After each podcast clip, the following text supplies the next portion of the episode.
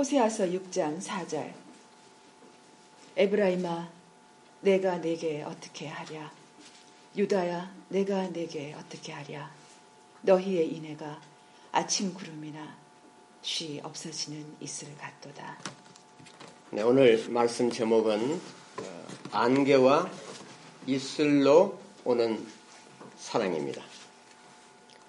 예, 호세아 선지자가 6장 어, 초두에서 이스라엘 백성들을 향해서 예, 호소한 말씀을 기억하실 겁니다.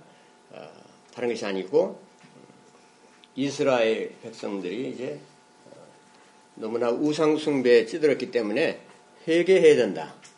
하나님께로 나와야 된다. 그러면은 하나님께서 어, 용서하시고 또 여러 면에서 어, 복을 내리실 것이다. 치유가 된다. 그렇게 호소를 했어요. 네, 그랬더니 이스라엘 백성들이 선뜻 아, 여호와께로 돌아오겠다. 와서 우리는 하나님을 어, 새롭게 섬기겠다. 네, 그런 식으로 의사 표현을 했던 것 같아요. 예, 근데 이제 호세아 선제가 보니까 그들의 마음이 올바르지 않더라는 거죠. 진심이 아니었다는 것을 아, 알았어요.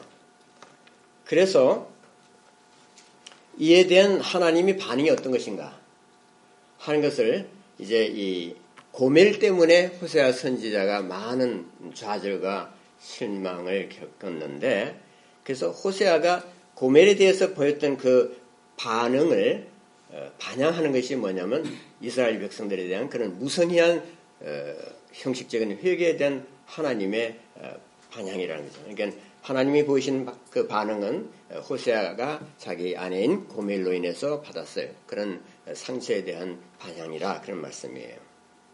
호세아는 고멜의 불신실 때문에 여러 번 좌절을 겪었습니다. 뭐 수치를 겪은 것을 말할 것도 없고 에, 아무리 자기 아내를 사랑과 이해와 인내로 잘 대해줘도 고멜은 여전히 아랑곳 없이 어, 다른 사람들을 따라다니고 우상숭배하고 다른 남자에게 정을 주고 살았어요.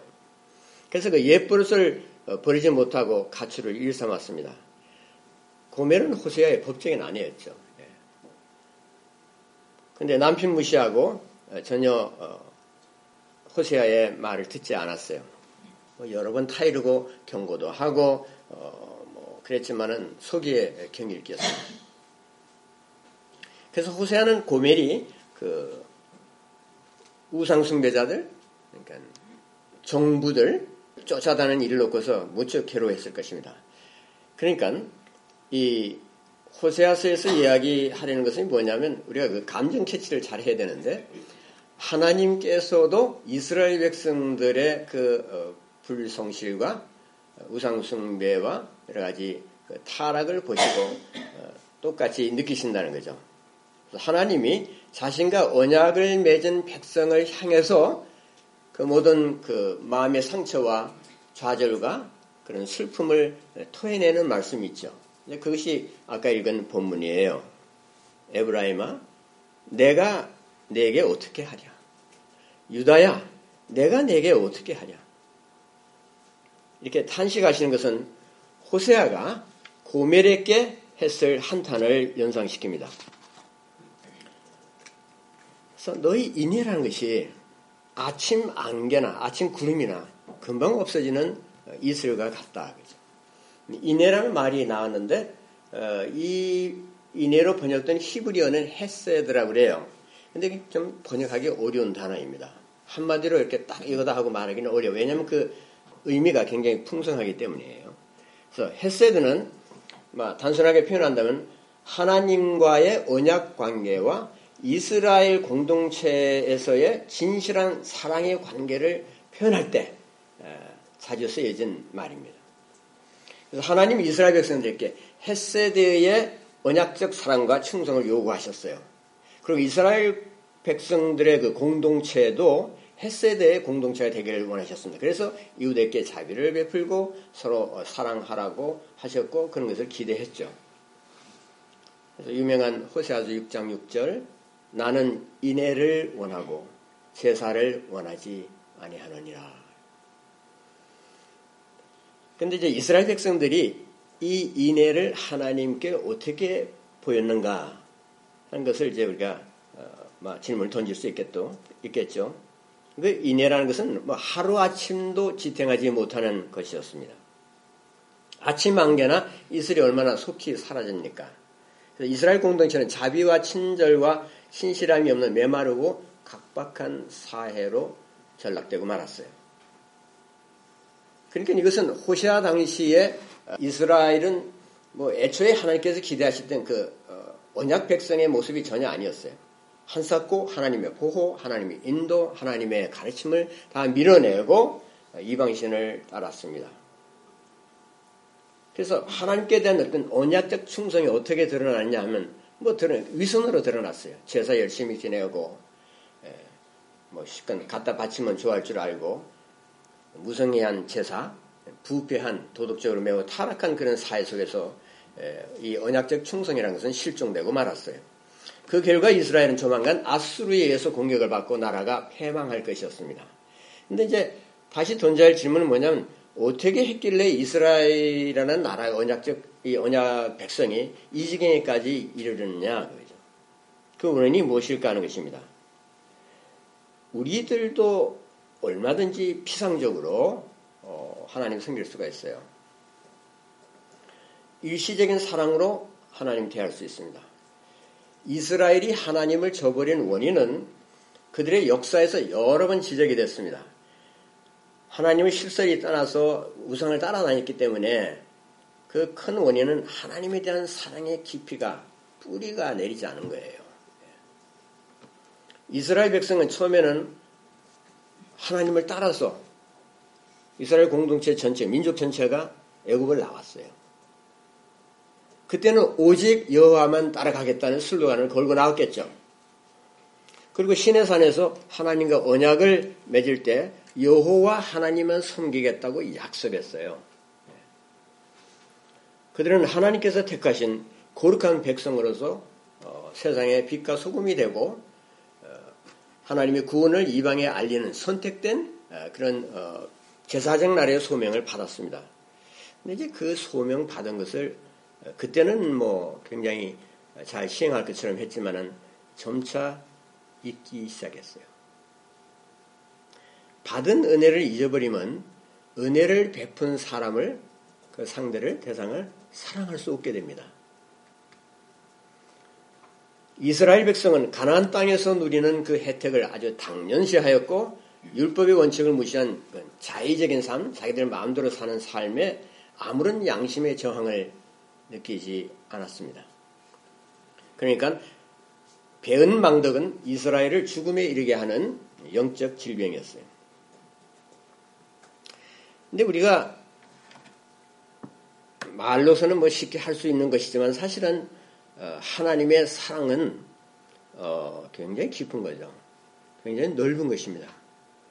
어, 그것을 우리가 다 헤쳐보지 못할 뿐이에요. 말로 하면 어떻게 보면 좀 굉장히 추상적이 들릴지 모르죠. 그렇지만 이스라엘의 역사를 통해서 보면 하나님이 얼마나 그 백성을 사랑하셨는가 하는 것을 우리가 부인할 수가 없습니다. 그래서 구속의 역사에서 드러난 하나님의 사랑의 그 깊이와 넓이를 또 그 높이를 자주 자주 생각해 봐야 돼요. 그것이 구원의 묵상입니다. 그래서 사도 바울은 어, 에베소서 3장에서 이런 기도를 올렸죠. 사랑 가운데서 뿌리가 박히고 터가 굳어져서 그리스도의 사랑을 알고 그 너비와 길이와 높이와 깊이가 어떠함을 깨달아. 그것이 어떤 것인가 하는 그 내용을 가지고 있어야 되는 거예요. 예. 주님의 영광이 충분하게 드러나도록 이렇게 깊은 기도를 올렸어요. 하나님은 모세를 통해서 온 이스라엘 백성을 모아놓고 구원의 하나님을 잊지 말고 기억하라고 미리 옛날부터 당부를 하셨어요. 기억하라고. 이 교훈은 시편 기자를 비롯해서 여러 선지자의 입을 통해서 반복됐습니다. 다 같이 읽어볼까요? 너는 애굽 땅에서 종되었던 것과 내 하나님 여호와께서 너를 속량하셨음을 기억하라. 그것으로 말미암아 내가 오늘 이같이 내게 명령하노라.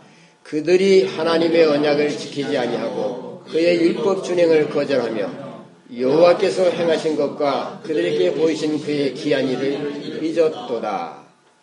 내가 전한 복음대로 다윗의 씨로 죽은 자 가운데서 다시 살아나신 예수 그리스도를 기억하라. 그러니까 부정적으로는 하나님의 기이한 섭리와 구속의 행위를 잊었다 이렇게 말씀하고 또 긍정적으로는 그런 것을 기억하라. 잊지 말고 기억하라 이거죠.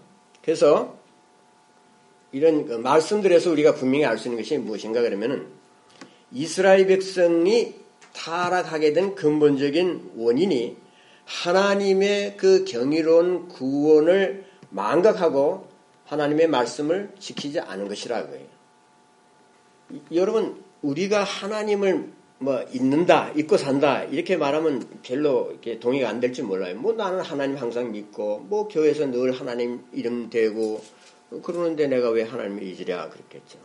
그렇지만 하루를 지나놓고 보면 하나님을 별로 의식하지도 못하고 하나님의 임재를 체험하지도 못하고 하나님에 대해서 골똘히 생각한 적도 없고 그냥 하루가 휙 지나가 버리죠. 하나님을 잊고 사는 일이 너무 많아요. 네. 기억하라는 것입니다. 이 망각을 잘하기 때문에 문제가 되거든요. 하나님이 얼마나 고마운 분인가 하는 것이 내 마음에 새록새록게 가슴에 와닿지 않는데 어떻게 하나님을 사랑할 수 있겠어요? 하나님의 손이 얼마나 강한지 깨닫지 못하는데 어떻게 다른 신들에게 도움을 청하지 않을 수 있겠느냐고요. 하나님께서 나를, 치, 나를 위해서 치르신 희생의 크기를 내가 기억을 못하는데 어떻게 그분에게 감사할 수 있겠어요?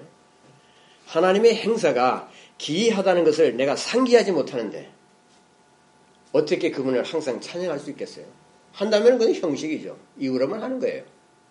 마음에서 우러나는 것이 아니고 구원의 묵상 가운데서 당금질 된 하나님의 구원의 감동에 의해서 내가 하나님께 기도하고 그분을 생각하고 그분의 귀한 구원의 행사를 기억하는 것은 아니라는 거죠. 사랑은 뿌리를 내려야 하고 그렇지 않으면 그게 오래 가지 않죠. 이 사랑이라는 것은 음, 변질되기 쉬운 것입니다. 사랑은 가꾸지 않으면 시들죠. 또 사랑은 행하지 않으면 깊어지지 않죠. 사랑이 혼자 가만히 있는데 쑥쑥쑥 자랍니까? 세상에서 가장 어, 예민한 것 중에 하나가 사랑인 것 같아요. 하나님께서 우리의 구원을 위해서 행하신 일이 무엇인가? 무엇인가? 우리의 영원한 삶을 위해서 주시는 말씀이 무엇인지를 기억하고 깊이 생각해 보지 않으면 하나님 된 사랑이 줄어들어요. 그 사랑이 변질합니다. 그 사랑에 먼지가 묻기 시작해요. 에, 그러면 사랑이 말라버리죠. 예수님께서 그래서 제자들에게 성찬식을 하시면서 그게 새 언약에 대한 약속이잖아요. 그때 하신 말씀이 뭐냐면 이를 행하여 나를 기억하라. 왜 주님을 기억하라고 하셨을까요? 구약 백성의 출애굽이 지닌 궁극적인 목적인 죄로부터의 해방, 또 율법이 바라본 하나님의 온전한 구원의 뜻이 예수님의 십자가로 모두 완성되었기 때문에 이제는 예수님께 초점을 잡고 예수님의 임재를 기억하고 그것을 의식하려고 힘쓰고 예수님의 말씀에 따라서 오직 예수님만 바라보면서 오직 예수로 살아야 된다는 거죠. 그러기 위해서는 예수님을 기억해야 하지 않겠어요? 예수님을 생각해야죠. 이제 신학교원들은 주님의 십자가를 기억함으로써 하나님의 경이로운 구원의 행위와 복음의 진리를 깨닫습니다. 그래서 신약 저자들은 히브리서에서 말한 것처럼 예수를 깊이 생각하라 그랬어요. 생각하라 그랬어요. 생각하지 않고 사는 일이 너무 많아요. 예수께서도 말씀하시기를 들의 벽화파가 어떻게 자라는지 생각하여 보라. 어떻게라는 그런 과정과 내용을 생각하라 이거죠. 신약의 가르침에도 구약에서처럼 하나님께서 자기 백성을 구원하기 위해서 어떤 일을 하셨으며 어떤 가르침을 주셨는지를 기억하라는 것입니다. 근데 하나님께서 자기 백성에게 구원을 잊지 말고 깊이 생각하라 하고 하시는 그 말씀의 목적이 무엇이겠습니까? 그것은 주님에 대한 사랑의 불꽃이 꺼지지 않게 하게 한 것이에요. 성령께서 우리에게 하나님은 사랑의 불꽃을 집해 주셨어요. 근데 그것을 우리가 잘 간수해야죠. 잘 보관하고 그것이 꺼지지 않도록 우리가 힘써야겠죠. 그것은 우리의 마음을 우상숭배와 세상의 유혹으로부터 보호하는 길입니다. 사랑이 꺼지면 어떻게 되죠? 사람이 냉랭해지잖아요. 열심이 없어요. 하나님에 대한 열정이 식어버립니다. 그러면 종교적인 행위를 한다 할지라도 거기에 마음이 가지 않기 때문에 모든 것이 시시하죠. 시간이 지나면 그냥 냉소적이 되고 아 뭐 그런 거 나도 해봤고 뭐 아, 그런데 그게 별거 아니더라 그런 생각으로 빠져버리죠. 사랑의 뿌리가 내리려면 하나님이 어떤 사랑으로 우리를 구속하셨는지를 항상 기억해야 됩니다. 그래서 성경을 바르게 공부해야 되고 좋은 강해서를 읽어야 되고 좋은 설교를 늘 들어야 합니다. 그것을 게을리하면 우리도 호세아 시대의 이스라엘 백성들처럼 형식과 의식과 종교적인 의무감과 그런 무기력에 불과한 그런 습관적인 예배드리고 그냥 성경 말씀에 대한 관심을 내려놓고 살기 쉽습니다. 성경은 믿는다고 하지만 성경 읽지 않고 사는 신자들 많이 있어요. 예수님 사랑한다고 고백하면서도 사랑하지 않고 사는 사람들 많았어요. 그럼 어떻게 될까요? 우리의 입이 죄를 짓는 거죠. 그것이 위선이죠. 그것이 불성실한 것입니다. 그것이 입으로만 하나님을 섬기는 것이죠. 우리의 문제는 하나님을 믿지 않아서가 아니에요. 십자가의 구원과 주님의 말씀을 자주 자주 상기하지 않는 것이 우리의 문제입니다. 자주 상기하려면 어떻게 됩니까? 성경 봐야죠. 읽어야죠. 생각을 해야죠. 거기에 대한 강의를 들어야죠. 그래서 배워야죠. 공부를 해야 하는 것입니다. 성경 책이에요. 예. 책 이거 공부하라고 주신 것입니다. 하나님을 믿어도 사랑하지 않을 수 있거든요. 하나님을 사랑하지 않으면은 어떻게 되는가? 다른 것을 사랑하게 됩니다. 다른 것은 곧 세상이죠, 뭐. 우리는 그런데 두 주인을 섬길 수 없다고 하시잖아요. 그런 존재들이 아니거든요. 우리는 한 섬기기 위해서 부름을 받았습니다. 그릇된 가치관과 육신에 속한 세상의 즐거움과 돈과 자식에 대한 세속적 집착과 여러 형태의 우상들이 하나님에 대한 우리의 사랑을 저격합니다. 뿌리 없는 사랑은 환란을 견디지 못해요. 어려움이 올 때 다 무너지고 말아요. 그래서 하나님에 대해 쉽게 실망하고 쉽게 포기합니다. 호세아 시대의 백성은 하나님의 구원을 묵상하거나 그분의 말씀에 관심이 없었기 때문에 뿌리 깊은 사랑을 할 수가 없었어요. 그래서 하나님에 대한 그들의 사랑은 아침 구름이나 쉬 없어지는 안개라고 표현했습니다. 그럴 때 하나님의 마음이 어떠하실지 생각해 보신 적이 있으세요? 어, 제가 메시지를, 이 후속 메시지를 글로 한번 써봤어요. 이 스토리 안에는 짧은 시도 하나 있습니다. 그거 다 제가 만든 거니까 그렇게 아십시오. 예. 우리 이도영 성도님께서 나오셔서 우리에게 낭독해 주시겠습니다. 어느 젊은 청년이 혼자 사막에서 살았습니다. 그는 인적이 드문 메마른 사막에서 외로움에 목말라 하였습니다. 그러던 어느 날 사막의 낙타 대상들에 끼어가는 한 젊은 아가씨를 만났습니다. 이들은 사랑에 빠졌습니다. 젊은 아가씨는 다음날 다시 청년을 찾아오기로 굳게 약속하고 떠났습니다. 이었고 어두운 밤이 되었습니다. 사막의 청년은 달콤한 사랑의 이야기를 주고받았던 그 젊은 여자와의 미래를 꿈꾸며 무척 행복해 하였습니다. 그날 밤은 별들도 넓은 하늘을 빼곡히 채워 유난히 밝았습니다. 여기저기서 우짖는 짐승들의 소리도 무섭지 않았습니다. 그의 가슴은 싸늘한 사막의 방 공기를 마셔도 따뜻하였고 노천에서 잠을 자는 것도 서럽지 않았습니다. 그는 낙타 대상들과 함께 왔다가 떠난 그 아리따운 아가씨가 다시 찾아온다는 약속을 지켜주기만을 간절히 바랐습니다. 다음 날이 밝았습니다. 사막의 아침은 성급히 다가옵니다. 그러나 기다리던 그 아가씨는 좀 채 모습을 드러내지 않았습니다. 태양이 사막에 질펀이 깔리고 더운 공기가 대지를 채웠습니다. 청년은 아무리 둘러보아도 그 아가씨는 보이지 않았습니다. 청년은 이런저런 생각을 해보았습니다. 아마 부모가 반대하겠지? 그래도 조금 후에는 나타날 거야. 청년은 해가 다 지도록 기다렸지만 아무도 나타나지 않았습니다. 그는 다시 혼자 중을대며 자리에 앉았습니다.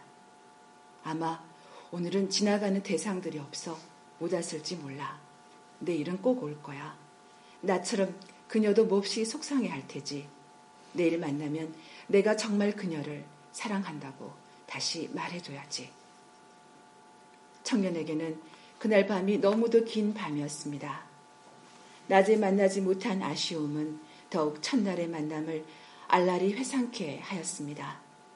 그녀의 말 한마디 한마디가 가슴에 다시 메아리 쳤습니다. 자기를 너무도 사랑한다는 그 말이 뇌리에 박히고 온몸에 문신처럼 새겨졌습니다. 그녀만 온다면 텅 빈 광야에 샘물이 흐르고 메마른 땅에 숲이 우거질 듯 하였습니다. 그녀만 있다면 사막은 낙원이 될 것이었습니다. 그는 그녀와 지낼 아름다운 시간을 생각하며 해오의 소망을 안고 긴 밤을 임을 그리는 사랑의 고통 속에서 지새웠습니다. 다음 날이 밝았습니다. 행여나 오는 님의 행여를 자신이 먼저 보지 못할까봐 급히 바깥을 쳐다보았습니다. 아직은 대상이 지나가기에는 너무 이른 시간이었습니다. 그래도 청년의 가슴은 임을 만난다는 기대로 들떠 있었습니다. 만나면 어떻게 할까? 손을 흔들어 보이면서 임에게로 달려갈까? 양손을 꼭 붙잡을까? 아니면 포옹을 해도 괜찮을까? 첫 마디는 무슨 말로 할까? 그녀를 기다리던 애탄 심정을 어떻게 설명할 수 있을까? 함께 자리에 앉으면 무슨 말을 듣게 될까? 아, 그 애정 어린 부드러운 음성을 다시 듣게 될 테지. 청년은 흠칫 정신을 차리고 보니 아무도 없는 사막을 이리저리 걸으면서 혼잣말을 하고 있었습니다. 그런 시간마저 그에게는 행복한 소일이었습니다. 그런데 아직 사막의 대상들은 나타나지 않았습니다. 그는 그름을 돌려 자신의 거처로 돌아오면서 거듭 독백처럼 되뇌었습니다. 오늘은 꼭 만나게 될 거야. 무슨 일이 있어도 오늘은 나의 힘과 얼굴을 맞대고 사랑의 이야기를 주고받을 거야. 오늘 만나면 다시는 나의 힘은 돌아가지 않을 걸. 우리는 너무도 사랑하기에 다시 헤어질 필요가 없어. 우린 이제부터 한 몸으로 영원히 살게 될 거야. 그러나 그의 힘은 나타나지 않았습니다. 그 다음 날도 또 그 다음 날도 그의 힘은 영영 돌아오지 않았습니다. 임을 기다리던 청년의 가슴은 사막보다 더 황량하고 빈들보다 더 고독하였습니다. 그러던 어느 날 청년은 임을 만나는 단 꿈을 꾸었습니다. 그때 그는 임의 이름을 마구 부르다가 깨었습니다. 꿈속에서 불러댄 너의 이름들 깨어보니 이불 위에 들꽃으로 피어있네. 한 송이, 두 송이 모두 모아서 아름으로 껴안고 눈 감아 보면 화향으로 물들인 나의 빈들에 꽃잎으로 휘날리는 너의 두 이름. 그 후 여러 해가 지났습니다. 꿈속에서 불렀던 임의 이름을 사막을 향해 수없이 외쳤건만 공허한 메아리조차도 울리지 않았습니다. 그래도 청년의 가슴에는 임에 대한 동경으로 가득 차 있었습니다. 그는 결코 임가의 언약을 저버리지 않을 것이었습니다. 처음 만났을 때 이미 그를 사랑한다고 한 말도 그는 절대 잊지 않을 것이었습니다. 그는 날마다 이른 새벽부터 장막을 열고 사막의 끝쪽을 바라보았습니다. 행여나 임이 올까봐 마음 졸이며 바라보던 어느 날 뜻밖에도 낙타들을 앞세운 대상들이 나타났습니다. 그의 가슴은 두근거렸고 그의 두 눈은 조금씩 가까이 오고 있는 대상들에게 고착되었습니다. 놀랍게도 임의 모습이 드러났습니다. 청년은 숨이 막히는 듯 하였습니다. 임의 즐거운 웃음소리가 들렸습니다. 청년의 애타는 가슴에 임의 웃음이 짙은 연정의 향기로 옥향처럼 뿌려졌습니다. 그는 사모하던 임을 다시 만나는 행복의 의미를 처음으로 체험하였습니다. 그것은 말로 표현될 수 없는 황홀한 기쁨이었습니다. 청년은 자기도 모르게 눈을 감고 오직 자기만이 누리는 사랑의 희열에 잠시 잠겨 있었습니다. 청년은 이었고 눈을 떴습니다. 그런데 임을 태웠던 대상의 무리는 이미 자신의 장막을 지나가 버린 후였습니다. 청년은 자기 눈을 믿을 수 없었습니다. 그는 본능적으로 낙타 대상을 향해 달렸습니다. 어떤 일이 있어도 임을 놓칠 수 없다는 일념으로 달렸습니다. 그는 얼마 후 임을 태운 대상 곁으로 다가갔습니다. 다시 임의 웃음소리가 들렸습니다. 청년은 숨이 가쁘고 목이 탔지만 임의 저 해맑은 웃음소리를 한 번이라도 들을 수 있다면 온 사막을 질주해도 좋다고 생각했습니다.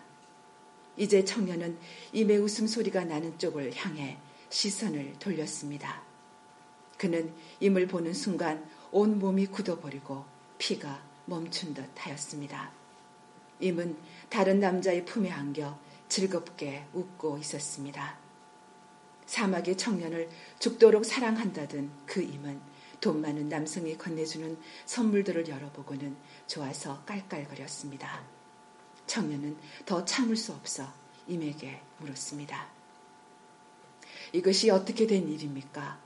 저를 사랑한다고 고백하지 않았습니까? 다음날 저를 꼭 찾아온다고 한 약속은 어떻게 되었단 말입니까? 저는 이미 오기를 여러 해 동안 기다리고 있었습니다. 지금이라도 좋으니 제게로 돌아와 주십시오. 그 임은 어처구니 없다는 듯이 대답하였습니다. 아니, 제가 왜 약속을 안 지켰다는 말씀이세요? 전 매일 아침 당신에게 사랑을 머금고 찾아갔어요. 청년은 너무도 놀라서 물었습니다. 네, 저에게 오셨다고요? 언제, 어떤 모습으로 오셨나요? 전 아침 안개와 이슬로 갔었지요. 저를 원하는 남자들이 하도 많기에 당신에게 오래 머물 수는 없었어요. 그렇지만 당신이 추울까봐 안개로 당신을 덮어주었고 당신이 목마를까봐 이슬로 적셔 드렸어요. 그 정도라면 제가 사랑을 보인 것이 아닌가요? 오히려 감사하셔야죠. 청년은 너무도 당황하지 않을 수 없었습니다. 자기가 생각한 사랑은 전혀 그런 것이 아니었기 때문입니다. 그래서 참 사랑이 무엇인지를 알려야 했습니다. 사랑은 몸과 마음과 힘을 다하는 것이 아닌가요? 아침 안개와 이슬로 오는 사랑이라면 몸과 마음이 오지 않은 것이잖아요. 임은 제게 마음을 주지 않았군요.